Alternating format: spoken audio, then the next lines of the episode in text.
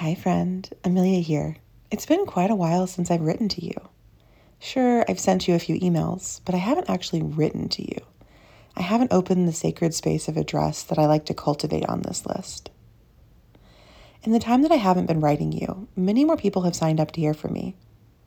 Most of you landed here because of what I practice and preach about leaving social media. It's true.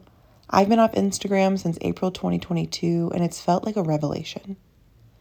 It's also felt lonely at times. I'm not in constant conversation with my community anymore, so I've had to cultivate new habits of keeping in touch. That's been enriching, but also exhausting. It relies on me being more intentional and others returning the effort. It's not easy, and I'm trying to sit with the discomfort of that process. As I've been sitting with that discomfort, I've been reading a lot.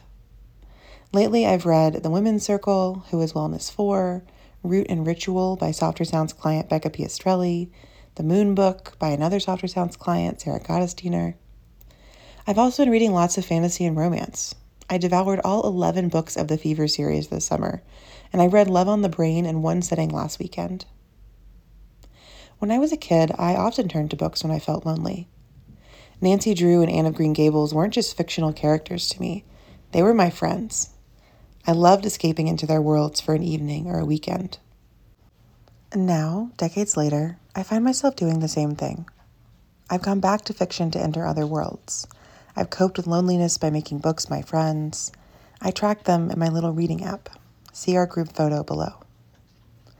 As I wrote this email, I realized that taking a moment to write to you also makes me feel more connected and less lonely.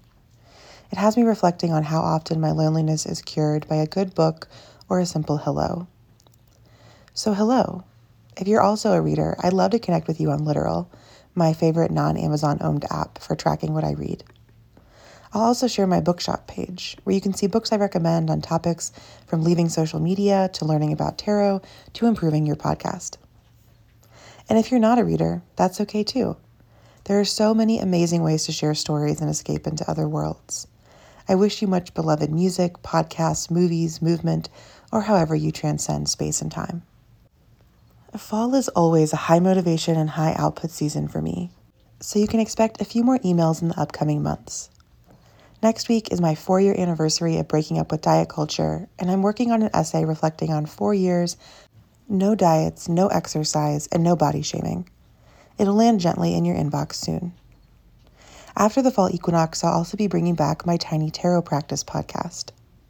There's a tiny episode for all the Wands cards now, and I'll be exploring the Pentacles in season two.